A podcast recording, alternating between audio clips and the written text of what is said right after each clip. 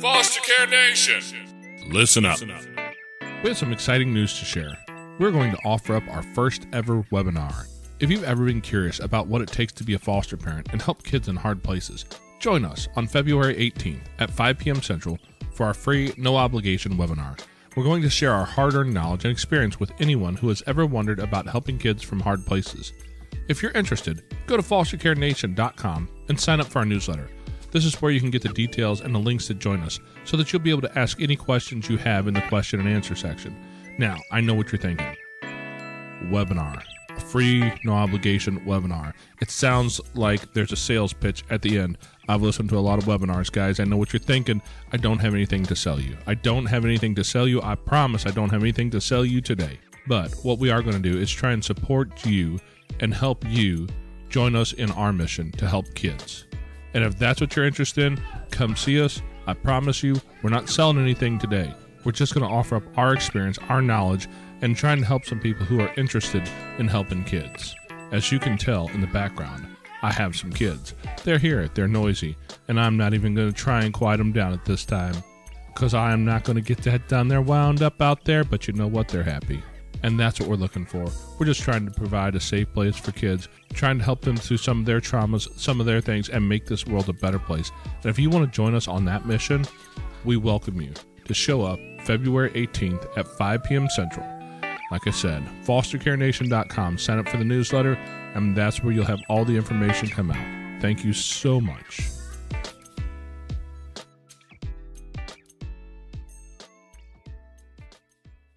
Foster Care Nation. Listen up. This is foster care and unparalleled journey. Strength for the powerless, courage for the fearful, hope and healing for wounded hearts.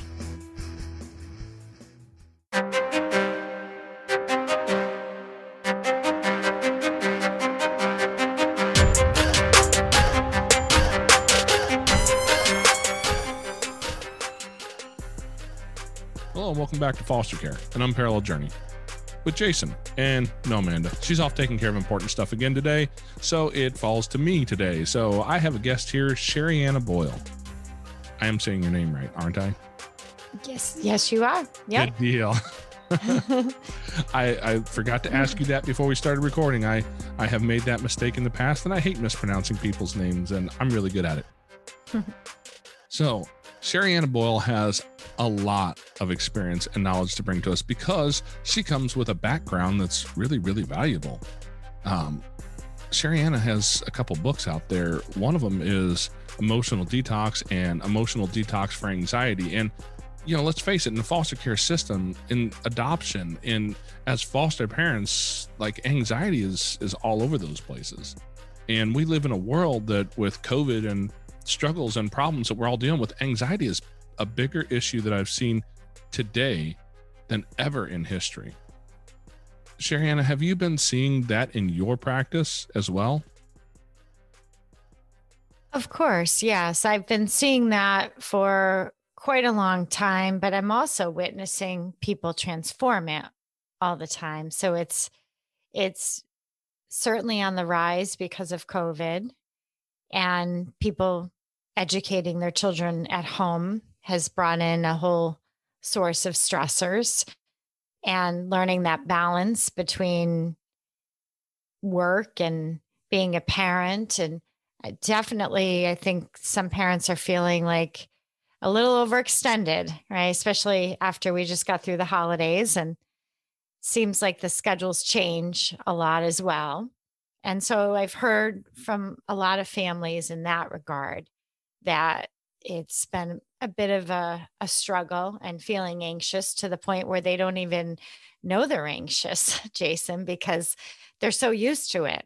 And that's what I see more than anything is people don't realize that they're experiencing anxiety. It just becomes kind of a way of life when you when it's gone on for this long and let's face it we've been in these circumstances for well over 6 months now.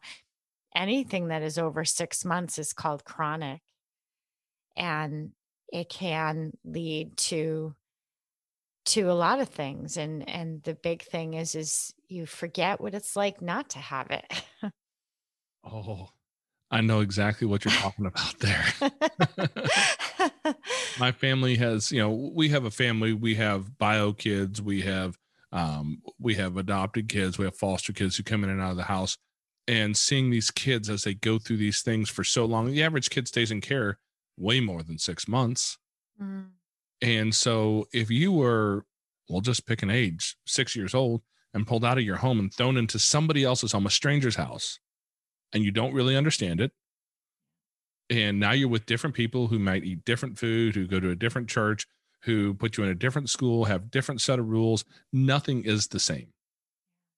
And so now you have that anxiety that builds in a kid. I know you work with with people of all ages, right?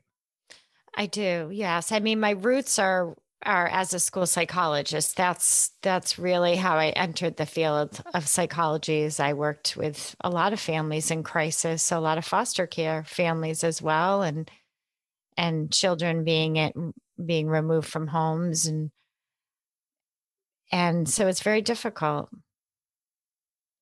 So what do you see with those kids when they when they come into that in, into foster care for the first time and where do you see that that anxiety build in them? What does that manifest as so that we as foster parents mm. can notice it and realize what it is for what it is instead of thinking that it's just a kid acting out?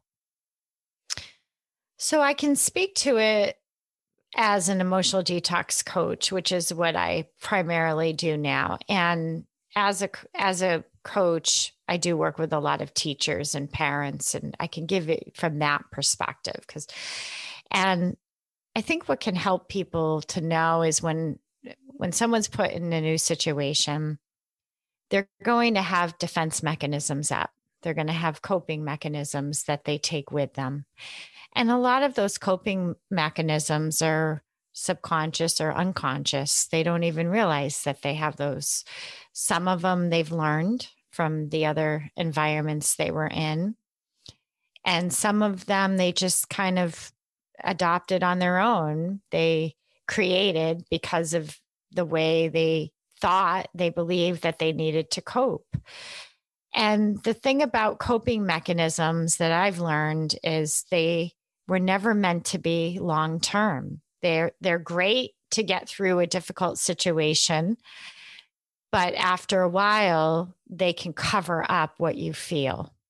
And so these children come into these homes and they have ma- what I call management styles for how they manage what they feel. And what they're doing is they're coping with their feelings. They're not necessarily feeling their feelings. Now, we as caregivers can look at them and say, well, they, they're angry. They're aggressive. That means they're angry. That means they have a lot of anger. And the way I look at it in terms of emotional detox is that's their reaction. That's not actually an emotion. Now, I know we've been taught that, Jason, that anger is an emotion.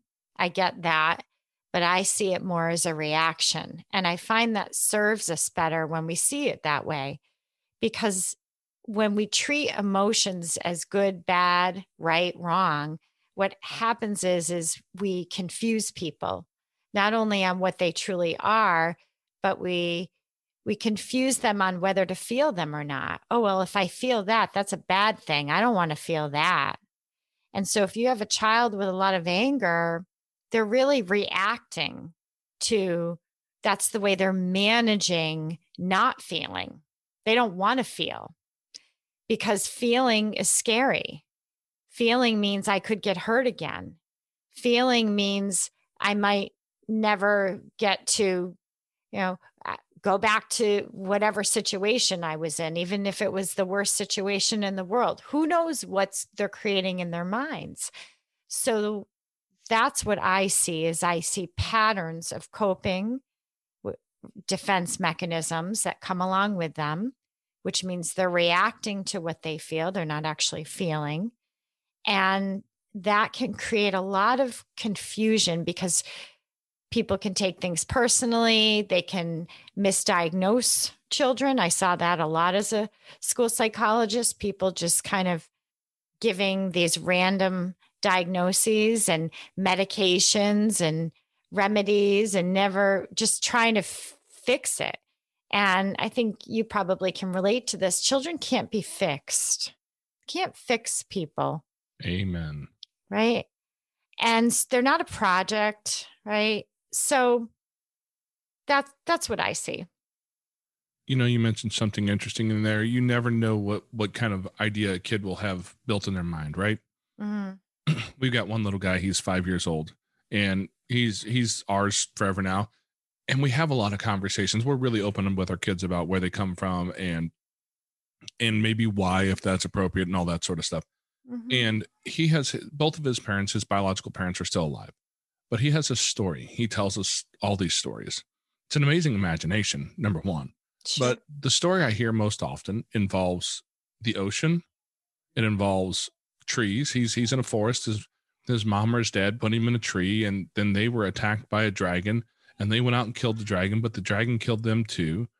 And he has all these uh, just amazingly detailed stories about his backstory mm-hmm. that don't make a lick of sense to somebody who knows his backstory. Because Right. when he was less than two weeks old, he came to stay with us. Hmm. But he has a story he's built. Yeah. And if I based all of my all of the ways that I react with him on Mhm. exactly what I know he's experienced, right. it's not going to work out for him. He's not going to he's not going to work with me on that. He's not going to agree. He's going to have these problems. He has these stories built, these crazy ideas built in his head, and that's just how he copes. And that's what what I'm noticing that you're talking about is that just because I know what truth is, my truth is mm-hmm. objective truth from me, right? Because is there is there a whole lot of objective truth, right? We, we could discuss that one for hours probably, but the truth that I see it might not be the truth that he sees. And if I react to him according to what I think is true, it's Yeah. not going to make sense to him and he's not going to make sense to me. And we're probably not going to work through anything that way. Right. Yeah, I mean it's it's the way that he's coping with with where his brain is at right now, his level of understanding, his his brain is he's still very much in in a that imagination fantasy kind of that's where he should be actually. You know, that tells you that his brain is functioning well, that after a while, once he gets a little bit older, you know, more towards 10, he might handle it a different way. Might have, he might look at things through a new lens as as his brain develops. But right now, that's actually right on target. And of the way he is making sense of a very complicated situation. And and you're right. He he that's the way he's managing what he feels. And if we don't judge it and we don't worry about it and we don't try to change it, there could be, Jason, and this is what emotional detox, the books talk about, he could actually get some healing out of that story. Because the story, think of a story, stories give us feeling, they move us, they allow us to connect to something bigger. They make give us meaning, they give substance to something. So, in some ways, his imagination might not just be coping. I'm sort of feeling like it could actually be helping him heal and make and and make sense of something that I don't think anybody can really make sense over everything.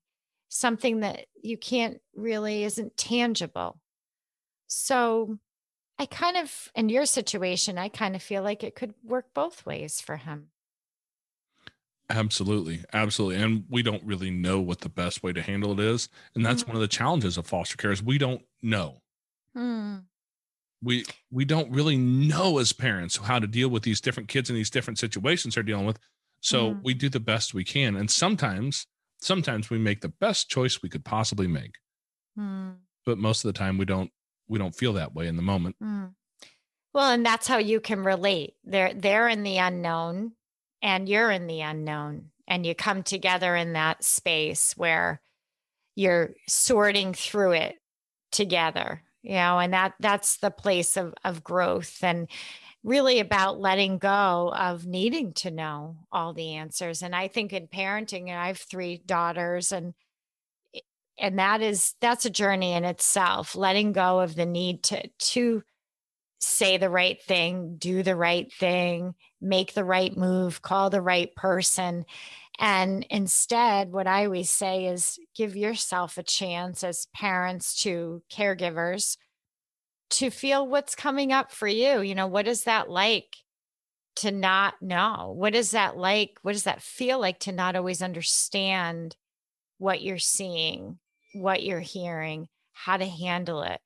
And there's feelings underneath there, Jason.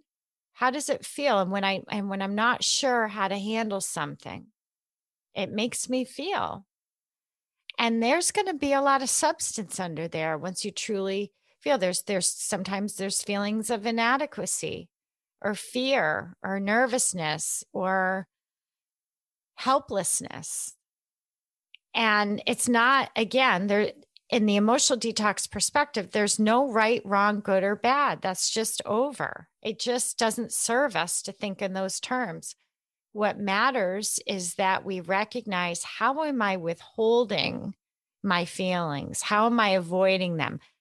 And they're not something to fix or control. They're something to be felt.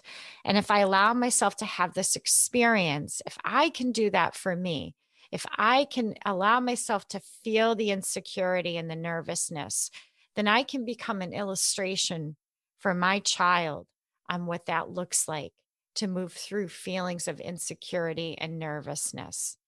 And that's what they need most is they need they need to not just hear it, they need to feel it and sense it and see it around them. And it's not going to always be pretty and it's not going to be perfect.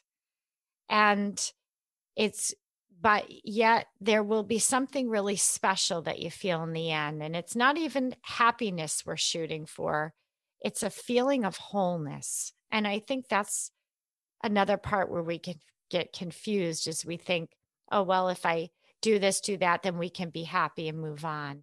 It's about being whole.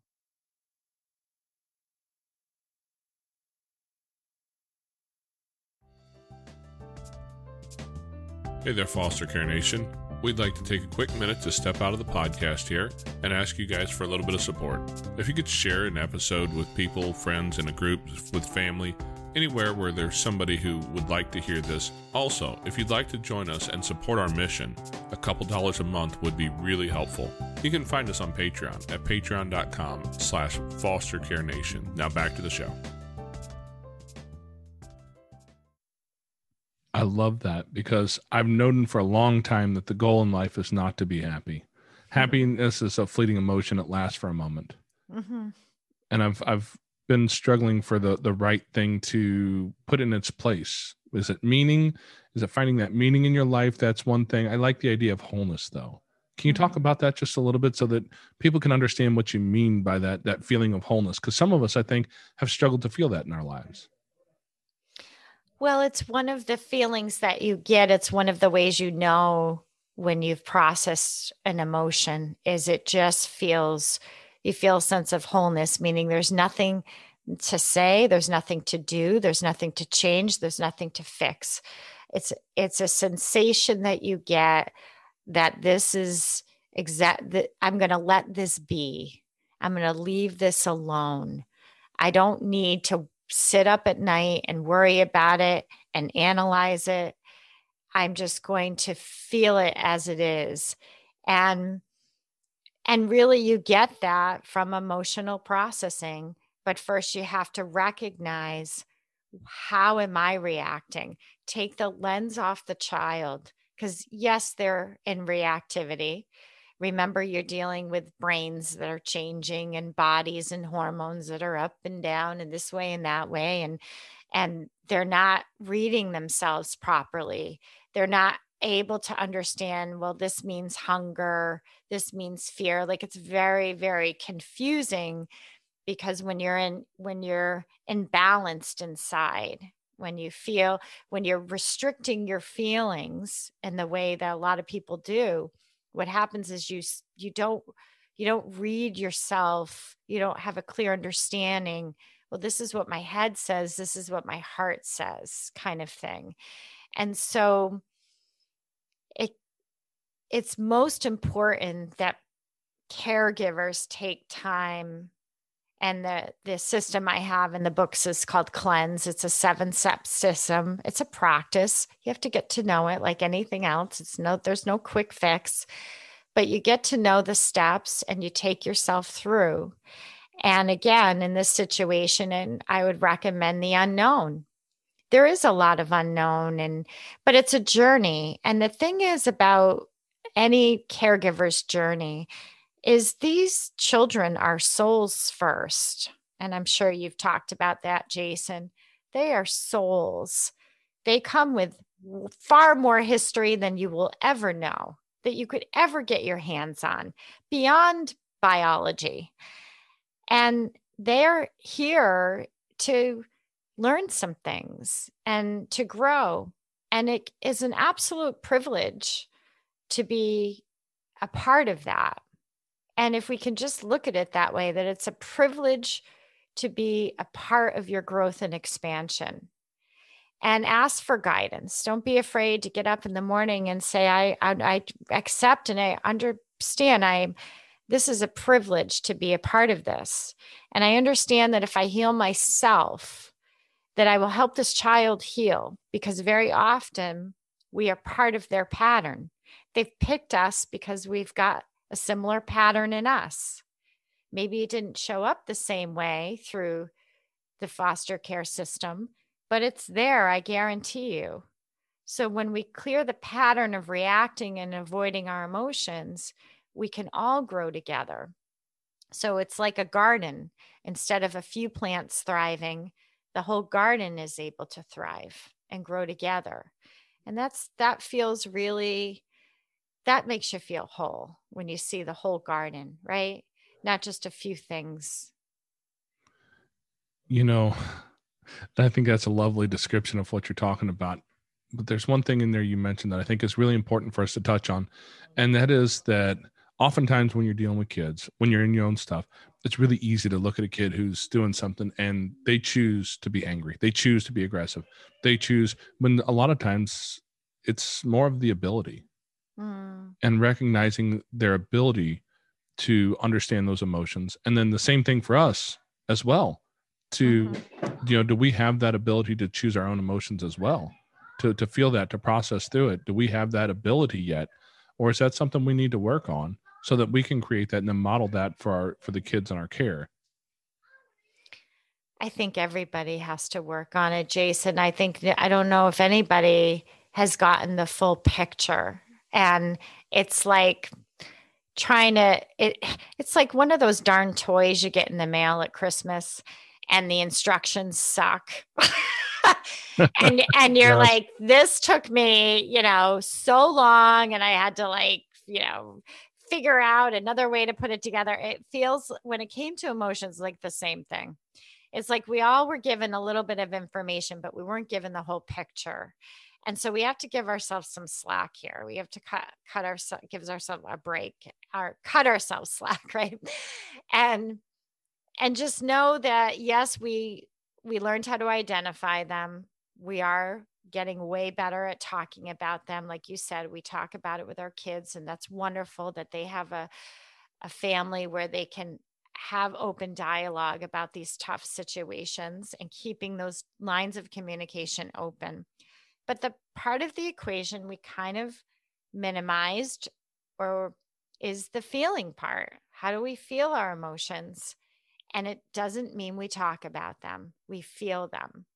And the best way we can teach children is learn how to do it ourselves first, because otherwise, it's going to be you as a caregiver manipulating, controlling, feeling, right? So if I can manage my child's feelings, if I can make them feel better, calmer, balanced, whatever, then I'm going to feel better. You're talking to me right there. Are you familiar with the Enneagram? The uh the numbers of the Enneagram system? No, no. Okay, it's a, just a personality typing system. And Mm. for anybody in the listening audience who is, I'm a I'm a hard five. Fives exchange emotion for data, and we love to look at things, learn things. We don't feel things very much, Mm, and that's something I've struggled with for a lot of years. And I know I've struggled with that. I don't feel emotion very much at all, and as a reaction, I don't emote a whole lot as well. And I've seen that that play out, how that plays out in some of my kids. You know, I have my oldest daughter would have been 24 now, and my oldest son is 22. I have a 20 year old, so I've I've seen like the full gamut play out, and I have as young as five and seven, and I can see that and know that I need to work on that. So for the parents out there, for the dads out there, because this is more of a dad issue typically, but not always mm-hmm. you know the moms as well who maybe as part of their coping mechanisms as kids who learn to turn off emotion Mhm. how do you learn to feel that again Well, you know, emotional detox, when I wrote th- that book, uh, I was actually in an emotional detox. I didn't plan on it. I had planned on written, uh, writing the book about emotions and emotional detox. And then lo and behold, I was struck with some really traumatic news, and my whole family was impacted. And the reason I'm sharing that part is I had gone to therapy and I had done tried to do what you know what I thought was the right thing. How do I feel my feelings? I'm I'm a mess. I'm in trauma. I'm in crisis. What do I do? I, I at the time I didn't have a therapist, so I went through two, three therapists. But the challenge was I had read too much, learned too much from the research of emotions, and I was a terrible client, patient, whatever you want to call it. I just was stubborn. I just thought to myself, yeah, you're telling me to talk about how I feel. But I just read a whole bunch of research that tells me that's not going to help me feel. And so eventually would write the steps of an emotional detox based so I would go through it myself. And so that's the first thing is it's really not talking i'm not saying don't talk about your feelings. I say process them first, then talk about them. So, a couple of things you need oxygen to feel. You can't feel an emotion without oxygen, if that helps anybody. And you know, with children, when we send them outside, that can shift their mood like that, right? oh 100% Absolutely. Or you put them in a bathtub and the next thing they're calm, right? Because they're getting oxygen is starting to kick and their body's starting to relax. They have an outlet, they have a way. And so the moment you start increasing oxygen, that's why physical exercise is so great and breathing is wonderful. But let's face it, children they don't work that way. Then when you tell them to exercise, they're like they look at you cross-eyed. What? Go tell them to play, right? Tell them to play skateboard, bounce a basketball. That's a whole lot different than go get some physical exercise. And so oxygen is key for us caregivers. And then we want we have to notice when we're not feeling. And what does that look like? We're very distracted we're looking at our phones we're thinking all the time we're planning we're problem solving. If you're heavy in that then you are avoiding what you feel and you'd be better off to just pause sit down and that's where the cleanse system can be really really helpful. Do a couple stretches get in your body you know even just a little neck stretch uh, over the head stretch that will also increase oxygen once you start stretching. And then just check in and say okay you know this is what's happening. I'm i'm yelling a lot at the kids. How do i feel right now? And just allow yourself to give yourself what what's it feel like to be me right now? And then jason you just breathe. You don't answer the question you don't get into the dialogues.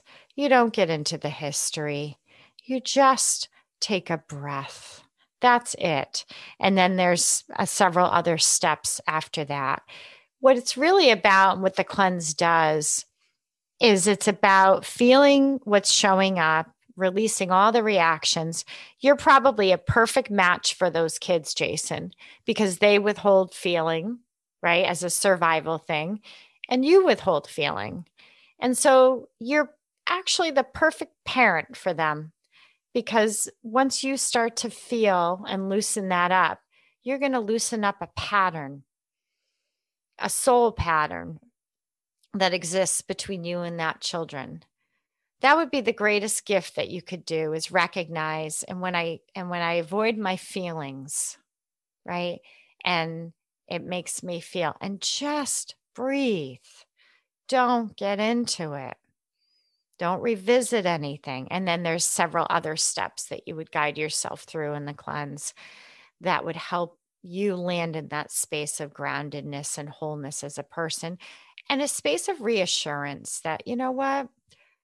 I'm I'm exactly where I need to be right now and I'm going to trust the universe that there's a lot of love and support around this family right now. And we're going to trust that for all of us and we're going to receive it and we're going to accept it. And we're going to stop pushing it away and pretending like we're in this all by ourselves because you're not. That sounds like a lot of stuff that wouldn't hurt me to to, to order a book here. Uh, now, let me because not everybody's like me. I, it took me a while to figure that out. The world is not all like me. I don't know why they should be. It'd be simpler, but they're not. my wife, I, you know, opposites attract. They say, and now we understand a little bit of why. But my wife is the exact opposite. My mm. wife operates in emotion very, mm. very, very well. She understands what she feels, and you know, I I can have an average day where I feel like three, four emotions, right? And she's like, What are you talking about? That was the last 30 seconds for me. so, so what about the people who are on that side of the spectrum as well, who who feel those emotions constantly and and tend to be, end up overwhelmed by a lot of it? Okay, so this is the emotional detox perspective. There's only one emotion, and that's love. Everything else is a reaction. I'll say that again. There's only one emotion, and it's love, which is, feels very whole, by the way. Everything else is a reaction. That means if somebody is feeling overwhelmed, they're probably reacting as well. They just, it just looks like they're over emotional or sensitive or wearing their heart on their sleeve. And I'm not going to I'm not going to say that they don't have those feelings, but they're revisiting them. That's one of the ways that you know if you need an emotional detox is you revisit the same five feelings over and over again and the frequency is high, right? You and your wife probably have similar patterns. You just deal with it different. Oh, absolutely. So she manages by maybe over right the, the overwhelm could be a form of management and i and i can totally relate to her i do that too as well i know that when i get to overwhelm if i'm in a state of overwhelm i'm in a management style i'm trying to manage everything. I have i'm putting a lot of pressure on myself. My expectations are too high. I'm feeling responsible for everybody else's well-being. That's when i know that's my reactive pattern which I would just then say, okay, I need to feel something here because I'm managing by telling myself that somehow I'm responsible to make this better. And uh, and that that can happen a lot for women. They feel like it's their job. You know, that's their job is to manage the emotions of others. And and you're doing the same thing you're just doing it you're just doing it differently you're you're kind of minimize your feelings yeah you're not wrong there you're not wrong there and that overwhelm is something that that i think you you, you said it perfectly because my wife and i have had a lot of discussions about this you know we both come from some we have difficulties in our in our background and our history some of the grief we've suffered as a family some of the trauma we've dealt with, you know, even with with some of the kids we've had through our house, some of the stories are just man, just dealing with the stories sometimes is traumatic in and of itself mm. that these kids have been through. And we've had a lot of these conversations. And she said to me the, that that's where she's at. You know, she's trying to make it okay for everyone. Mm. Yeah. And that's that's not I don't think that's possible, is it? Well, that's that's a great awareness on her part. She got some clarity there. But now she's just got to run it. Now now it's about that's how she's minimizing what she feels. She puts everybody else first. She puts it all on her shoulders. And so what I teach is if you could feel your feelings, basically it's like filling your gas tank right? She's not filling her gas tank. We don't want to go on a long trip, right? A long, challenging trip where we know there's going to be a lot of twists and turns and weather conditions with a car that a tank that's low on gas. And you're on a trip, you're on a journey. So she's got to fill herself up more.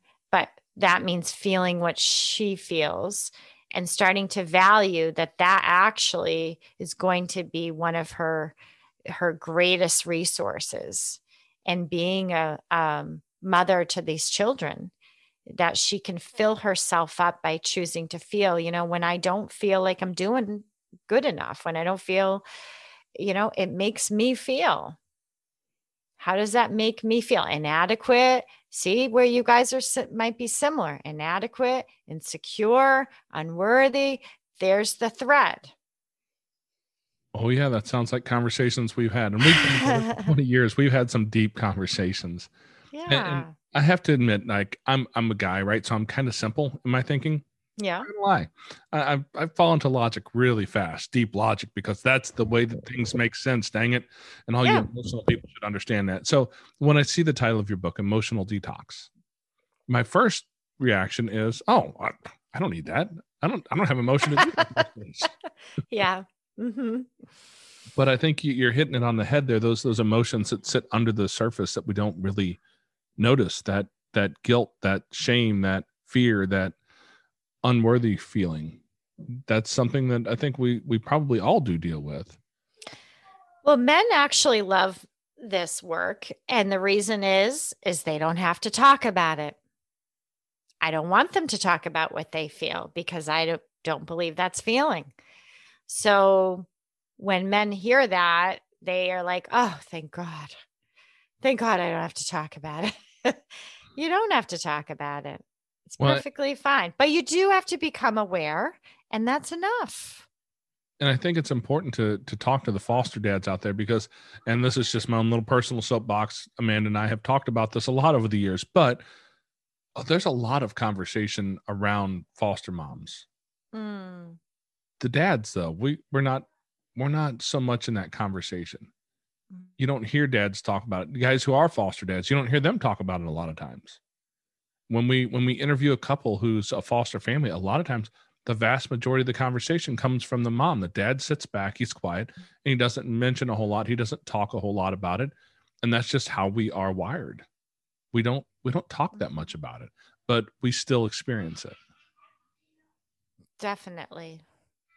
And i think we we probably need that work as much as anyone else if not more because because we don't realize it but our our lack of emotion oftentimes comes out as looking like anger. Well, there there's a lot in that emotional detox that is my husband's integrated into the book. So we talk about marriage, we talk I talk about family.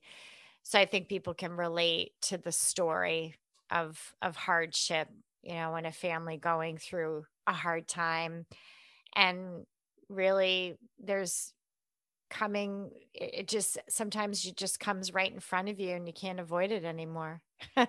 Right? I mean you can only avoid it so long and then sometimes things get really bad and you're faced with it and you're like okay what do i do? I can either run and and or hide or bury some more or i can actually i can actually learn some skills here. And it's not work it's really actually just being more of yourself because I think I think it's hard to be fully feel like you and that's the biggest benefit that I experience when I process emotions or teach people is they get to just be themselves and not worry about pleasing other people, doing the right thing, saying the right thing. And it's such a relief just to just to feel like you can just be you what does a parent who's really integrated this this work into their life look like when they've finally integrated those emotions in and deal with them healthy? What does that look like for the for the parent who thinks that maybe this sounds like it might be useful but i don't know if it's worth the work? I think that things will shift. I think that a lot of people sit in situations they feel stuck. That's where i hear a, lot is sort of feeling stuck feeling trapped feeling a, a little like there's no hope. And what i've seen is things shift for them naturally without without it's i think everybody knows inside what they need deep down what they need what they desire what they what they want and i think those things can get covered up by caregiving. I think we can put those needs aside those dreams the parts of ourselves that we would really like to explore like creative parts of ourselves. Pieces of ourselves get a little lost. And so what i see with parents when they start to you know this is a 10 minute practice. I'm not talking about a long thing. Once you learn it and you do this 10 minute practice of emotional processing, the cleanse steps, you start to find those pieces again. And you and you start to bring them into your parenting that wow, I can actually I can actually be me. I don't have to give this up and that up and I can bring myself into the equation again. And you find that people they uh, they simplify their lives. They realize sometimes that there, maybe their lives are a little bit too overscheduled or too complicated. I mean, COVID's done a lot of that for people as well. But those are some of the things that I've seen. I've seen marriages shift, partnerships shift. People stop fighting so darn much. I mean, I think the the biggest shift was, you know, one of those situations where there was a divorce and it was so bad that they had to like meet at the police station to do the exchange for the visitations and i think that that was one of my best you know things i've seen when those people reconcile aren't able to communicate and there's no more fighting and finger pointing and all that kind of stuff and the children get to benefit from a harmonious relationship with with their their caregivers. Hey there, Foster Care Nation. If you'd like to find yourself in a group with like-minded people, head over to Facebook and you can find us at facebook.com slash groups slash foster care UJ. We've got a group over there where we talk about foster care, we talk about adoption, and we talk about all the things related. If your podcast player allows it, you can also reach down and hit that subscribe button so you get notified every week when we put up uploads. Every Tuesday, a new episode comes out. We'd love to see you next week. Now back to the show. Wow, you said two things in there that that really resonated with me, and that's part of it is that being a caregiver, allowing that to cover up a lot of other things, almost like it's it becomes one of the coping mechanisms. It's look at what I'm doing, so I don't have to I don't have to feel what I'm feeling, and. It becomes a cover up part there. And uh, I think we're probably all guilty of that a bit. Mm. Absolutely.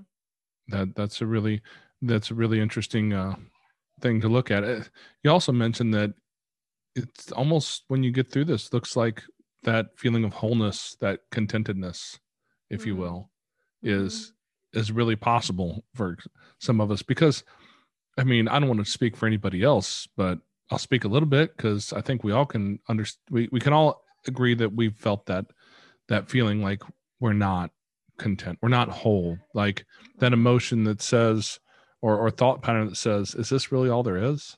Mm. Yeah. You know, and if you haven't felt it yet, once you have teenagers and they decide how much they hate you and how horrible you are and how you know, because that's just a natural part of teen years. Absolutely. But man, dealing with that, there's days where it's that that takes some some struggles to get through and, and feel okay at the end of the day. Absolutely.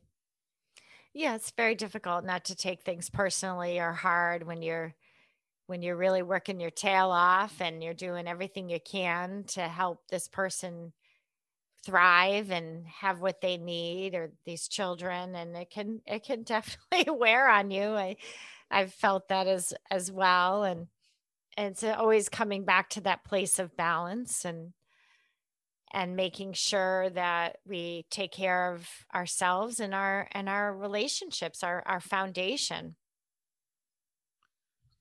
Okay well i'm kind of curious because it seems like you've been through a lot and you've taken a lot of time. You know you said you went through some stuff with your family that really put you in a in a difficult place. It kind of pushed you into into creating this content for people yeah. What what made you step into the world of of psychology child psychology working with kids in a school? Like what what pushed you in that direction in the first place?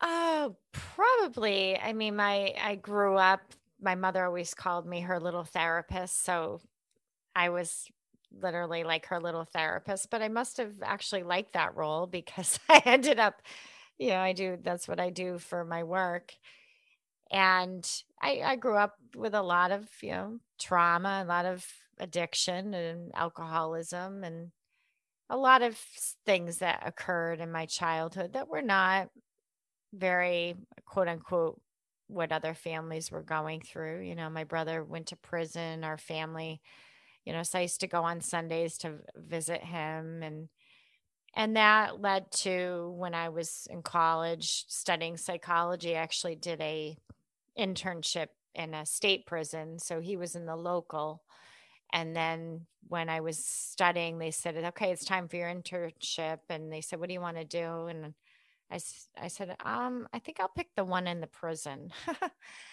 and so I worked for a state prison and really was for moms.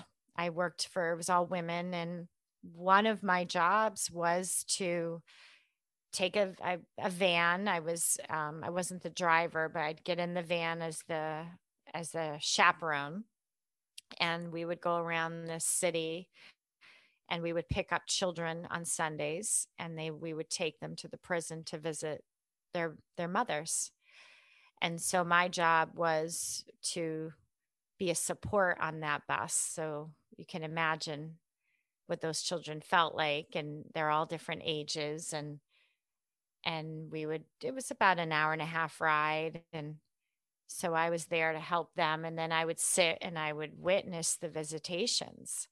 So then I would witness the moms visiting with their children. They had a limited time, of course. And I, and then my job was to get back in the bus and, and now I'm with kids that are a mess. So I've got some that are crossing their arms, shutting me out. And I've got some crying uncontrollably and I've got some angry, you know, and and that that you know looking back and I did it all for free, you know, every Sunday.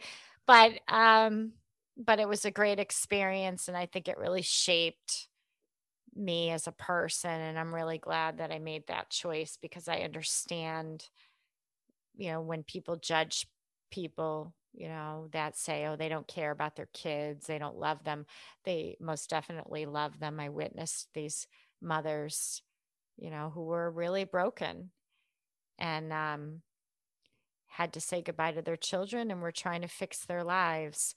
So that was only a part of what I did. And then I had other jobs, you know, once they got released, I could, I had to help them kind of get back on their feet. So I think that was a big part of um, I always wanted to work with children. And then I worked in the schools and things like that.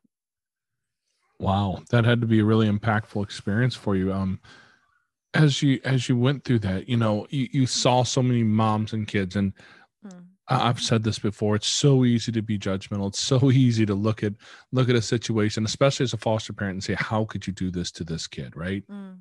You have a kid who's born addicted to methamphetamines or heroin when you have a kid who's who who's you know been been neglected or you know whatever the situation is abused because we see it all come through the system it's really easy to look up and say how could you do this to your child you horrible horrible human mm. and part of being a foster parent is to take these kids who are going who are in a place of their own crisis and initially the very first goal is reunification all the time mm-hmm. so we're going to try and help these kids and these moms work out and i say moms a lot because it's a lot of, of moms dads in our in our world tend to have been uninvolved not always but but it's, we mm-hmm. deal more with moms and so dealing with that and trying to help these moms like appreciate what they have and learn to to be a part of the kid's life how can we as foster parents change our view of these of these parents and really help them get to that point of reunification because that's a big struggle in our world. Yeah it's it's it's challenging. I you know i wasn't maybe it was a couple summers ago i i took my emotional detox books and i went to uh, uh, it's called Independence House where I live, and it's basically a place for battered women where they go and they live with their children there, and they're getting out of abusive, and then so many of them are drug addicted and all this kind of stuff, and and so I ran a emotional detox group there, and it was really interesting because I have written, I had run other groups, and yet they weren't getting it. You know, they weren't so I had to change the way I taught because it it's almost like they missed some basic skills. You know, it's like someone trying to teach someone algebra and they didn't get addition and subtraction. And so I found that for me, it was really about bringing things down to a very, very basic level and, and walking someone through something. And I know it can seem like we're you know maybe maybe come across as like we know more or something but really it's about compassion and slowing down your pace with people. Sometimes we talk too fast.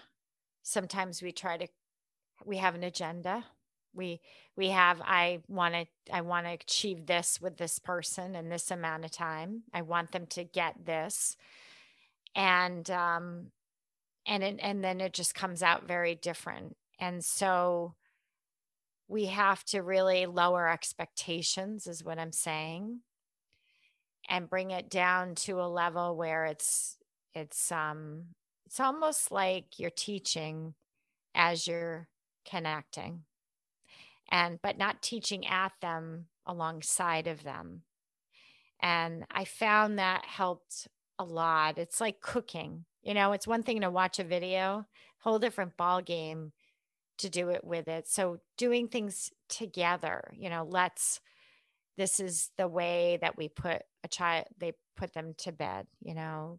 Would you be open to walking through that with me? Would you be open to watching how I do it and would you be open to trying it out? And you know I mean it's a lot of skill building and I'm not sure what goes on but there needs to be a lot of support and basic basic teaching and short. Nothing too long because they're struggling you know? Again a lot of them are are struggling with a lot of conflict and they're still they got boyfriends and girlfriends and they're caught up in things that seem like irrelevant but in their mind it's consumes them you know and the drug so it's going to take time. I wouldn't rush the reunification you know i wouldn't put timelines on it. I think that praise goes a long way really honoring and asking people how it feels for them. I know what this is like for me. What's it feel like for you? And I know in our in our minds we're thinking, "Oh, how selfish." You know, how could you say that? How could you say those words? How could you not how can you miss, you know, what this child's going on in this child's life? How can you dismiss what they just said? How can, you know, and all those judgments are a form of avoiding what we feel. So I would I would recommend we look at our own judgments, our own expectations, our own agendas, our own timelines because they will get in the way. And everybody's different, but I will say never underestimate the power of emotional processing. Process what you feel before they show up, process what you feel after you leave the situation, you know, what that was like to be with this child's mother. How did that you make you feel? There's a lot of emotion there. And if we go ahead. I, I have a friend of mine who um he was sexually abused as a child and he and I have talked about it quite a bit. And as a coping mechanism, he fell off into drugs. I think he said the only thing he that he knows that exists that he hasn't tried is um is heroin. Mm-hmm. And so, you know, he, he's really open about it in our conversations. But he one of the things he's recognized about himself is he says, I feel like at the point where I started into drugs, when I really got addicted, that's where my emotional growth stopped. My emotional age mm. kind of locked up there. And you're talking about, you know, these things seeming different ways to to a biological parent. And maybe if they're if they're dealing with with a, a drug addiction, we might be dealing with a 34 year old teenager. Yeah. And we forget to to factor that in sometimes because you're 34 34 year old mom, you should know how to do this. Exactly. Yeah we we assume they know that they and and the and the bigger thing is letting them experience what it feels like. What it feels like to be cared for like that you know how that feels. They don't know. And um and praise you know when we're learning new skills we need encouragement. And love and acceptance, but it's really hard to do that if we're not processing our emotions. We're going to feel ambivalent, we're going to feel angry. Yeah, we're going to feel, especially if the child comes back and then the child's acting worse, and, you know, it can get really messy. And I know the whole system is is messy, right? Yes. Just the, you know, sometimes you have sometimes the support systems aren't really helping much you know it depends who you get it's like anything it you know it's like going to uh, the supermarket and sometimes you get a great cashier and sometimes you get one that stinks you know or a waitress it's just the way it is no matter where you go or a waiter.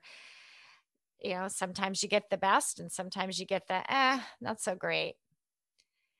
And you know making sure that you get take care of yourself along the way but i guess i would just really detach from having it look a certain way but yes they need skills. That's that's what i learned most from working with those women is they really need hand holding.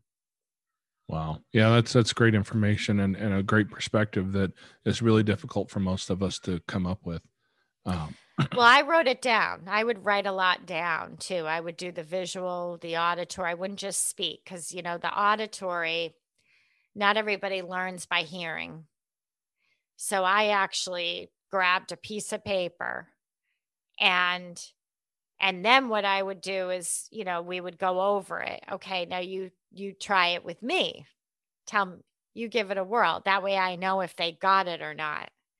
So here I'm teaching you, here's step 1, step 2, and now you you try it on me, like almost like a role play.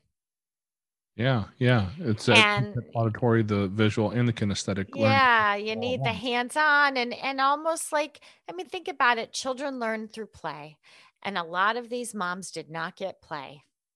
They became adults at very well, not really adults, but they were treated older. They were left on their own. You know, left didn't have the emotional support, physical, any of it. You know, and so they they didn't get the basics a lot of times is what i'm finding. Basic lessons that we all take for granted like cleaning like cleanliness and self-care and that making an appointment paying for something you know little basic things that they they'll cover it up because they know that they don't know how to do it. So they'll avoid it yeah, because one of the things we've seen in the foster care system is that a lot of these issues tend to be generational. They obviously did not mm. get these skill sets from their parents. And mm-hmm. the you know, two of the kids that we have adopted here now, um, I know a local police officer who has told me he remembers when their mother was in foster care herself. Yeah. you know it's generational and a lot of that can be that sort of thing that that really just comes down to a lack of of knowledge because they weren't given that chance as a kid and so they never grew into the adult that they should have grown into so rather than judging them Yeah. maybe helping them makes the difference Helping them, breaking it down, creating a routine. Routines are key, some kind of a structure, and checking in, following up, and uh, offering support. It takes time. Absolutely absolutely Yeah. now i know you mentioned um emotional detox and emotional detox for anxiety is that two separate books They're two separate books. Yeah. okay what i have to ask because like i mentioned at the beginning here Mm. anxiety is just seems to be such a such a prevalent issue these days panic attacks were not existent when i was a kid Mm. now i mean I, i've i've sat through a number of them with people and and had to learn how to help people cope through that Mm. so it's a real deal in our world so what's what what is the the emotional detox for anxiety how is that different So, the core book, Emotional Detox, which is where I talk about our family, it talks about the cleanse system, which I developed through my own emotional detox as well as the research. Emotional detox for anxiety applies it to for people who experience anxiety and it really teases out well what is anxiety what have we learned about it similar to emotions what what have we focused on and I had to redefine it to write that book. And so the way I define anxiety in that book is an emotion attempting to be processed but can't because we won't let it. So once again, anxiety in, in that book, Emotional Detox for Anxiety, is defined as an emotion attempting to be processed but can't because we won't let it. And that's because we've been trained not to feel. When you, again, suppress or repress your feelings, the body will develop symptoms. Some of them are physical, some of them are, um, yeah, such as increased heart rate, nervousness, chronic worrying, trouble sleeping, eating, digestive problems, basically inflammation in the body. And and so a lot of people will focus on, well, how do I make these symptoms better? How do I cope? How do I deal? How do I manage? And an emotional detox for anxiety, I say, I don't want you to manage anxiety because why would you manage something that you don't want? right? Mm-hmm. Why do why would we manage something that and that we uh, is is causing us problems? So I recommend that they learn how to process their emotions. And that book just kind of really gets into the step by step process because people with anxiety need a structure. Emo- the core book, Emotional Detox, tells the story, which has been very helpful for people. For people, which I, from what I understand and the feedback I get, is people get the tools and they appreciate them but they really get it because of the story. They're like, I could relate to the story and it helped me make sense in my life. Emotional detox for anxiety is going to take it and it's going to put a structure around it because people with anxiety need structure, they need consistency and they need they need to know what to do when they're in that state because if you have like a bunch of different tools, you might try one, you might not, or you might try one for a little while. But this is an actual system that you integrate into your life. So that's what they're going to get out of that book. And believe it or not, they're very different. They're alike but different. You you get um you, it gets more in depth into the process, more structure. that sounds like it would be really really valuable for a lot of people who who struggle with that because anxiety is not like some of us would like to believe it's not a choice that somebody's you know chooses to do that you could just choose joy right just choose joy that's all you got to do just stop worrying about things so simple I wish it was that simple. I mean, you can after a while, but not in the beginning. Yes, yes, and I've had to learn that the hard way. Yeah. because- yeah. I, my wife, like I said, my wife and I are hundred percent different on that, and that's Yeah. something she struggles with versus the things that I struggle with, and and we don't understand each other sometimes, and it's really easy mm-hmm. for people to begin judging one another that way, as opposed to working together. So I, yeah, maybe, maybe just maybe I need a couple books instead of one. that could make our life a little bit better. So, so I, I really appreciate you coming in here today, Sherianna. It's Thank this you. is this has been just a ton of information reaching into the place in our life with the kids that we deal with with the people that we deal with the parents that we deal with and and and in our own lives with the things that we struggle with most and we don't ever talk about it yeah. it's we, we want to Mm. hide that you know that's that shame and that guilt that sneak in that, that we think nobody needs to know about Sure. Yeah. I mean, it's really a sacred journey that you're on. It's an extremely sacred journey because whenever you're in a situation where the triggers are really high, you know, and we can get triggered, that's part of this. Just know that every time you experience a trigger, meaning a reaction, that that's a memory. Emotions that are suppressed are memories, and they're memories in us of our own trauma. And that's why we get so rattled. And it could be trauma from the bloodline. It doesn't even have to be from our own, it could be from our, our parents' trauma. So just remember that you're on a very sacred journey. The, the more you get triggered, the more sacred it is because it's memory. But you can you can dissolve and transform all of that by learning to process your emotions. absolutely absolutely well i really appreciate you coming in here and, and talking with us about this today. Um, so Thank you. give me just a second here. Okay foster care nation thank you for listening to Sherianna's story. Now take her knowledge and wisdom to heart so you can create love and healing in your family and community. Be sure to come back next week. We have new episodes every tuesday. If you would like to share your story as a guest you can reach out to us at fostercareuj at gmail.com you can connect with other like-minded people on facebook at facebook.com slash groups slash fostercareuj and don't forget, we have a Patreon where you can support our mission for as little as $5 a month. It's at patreon.com slash foster care nation. The links to everything are in the show notes in your podcast player or at fostercarenation.com. And as always, I think you got so cool, cool, cool. Yeah, yeah. Thank you for listening. Thanks, thanks, thanks.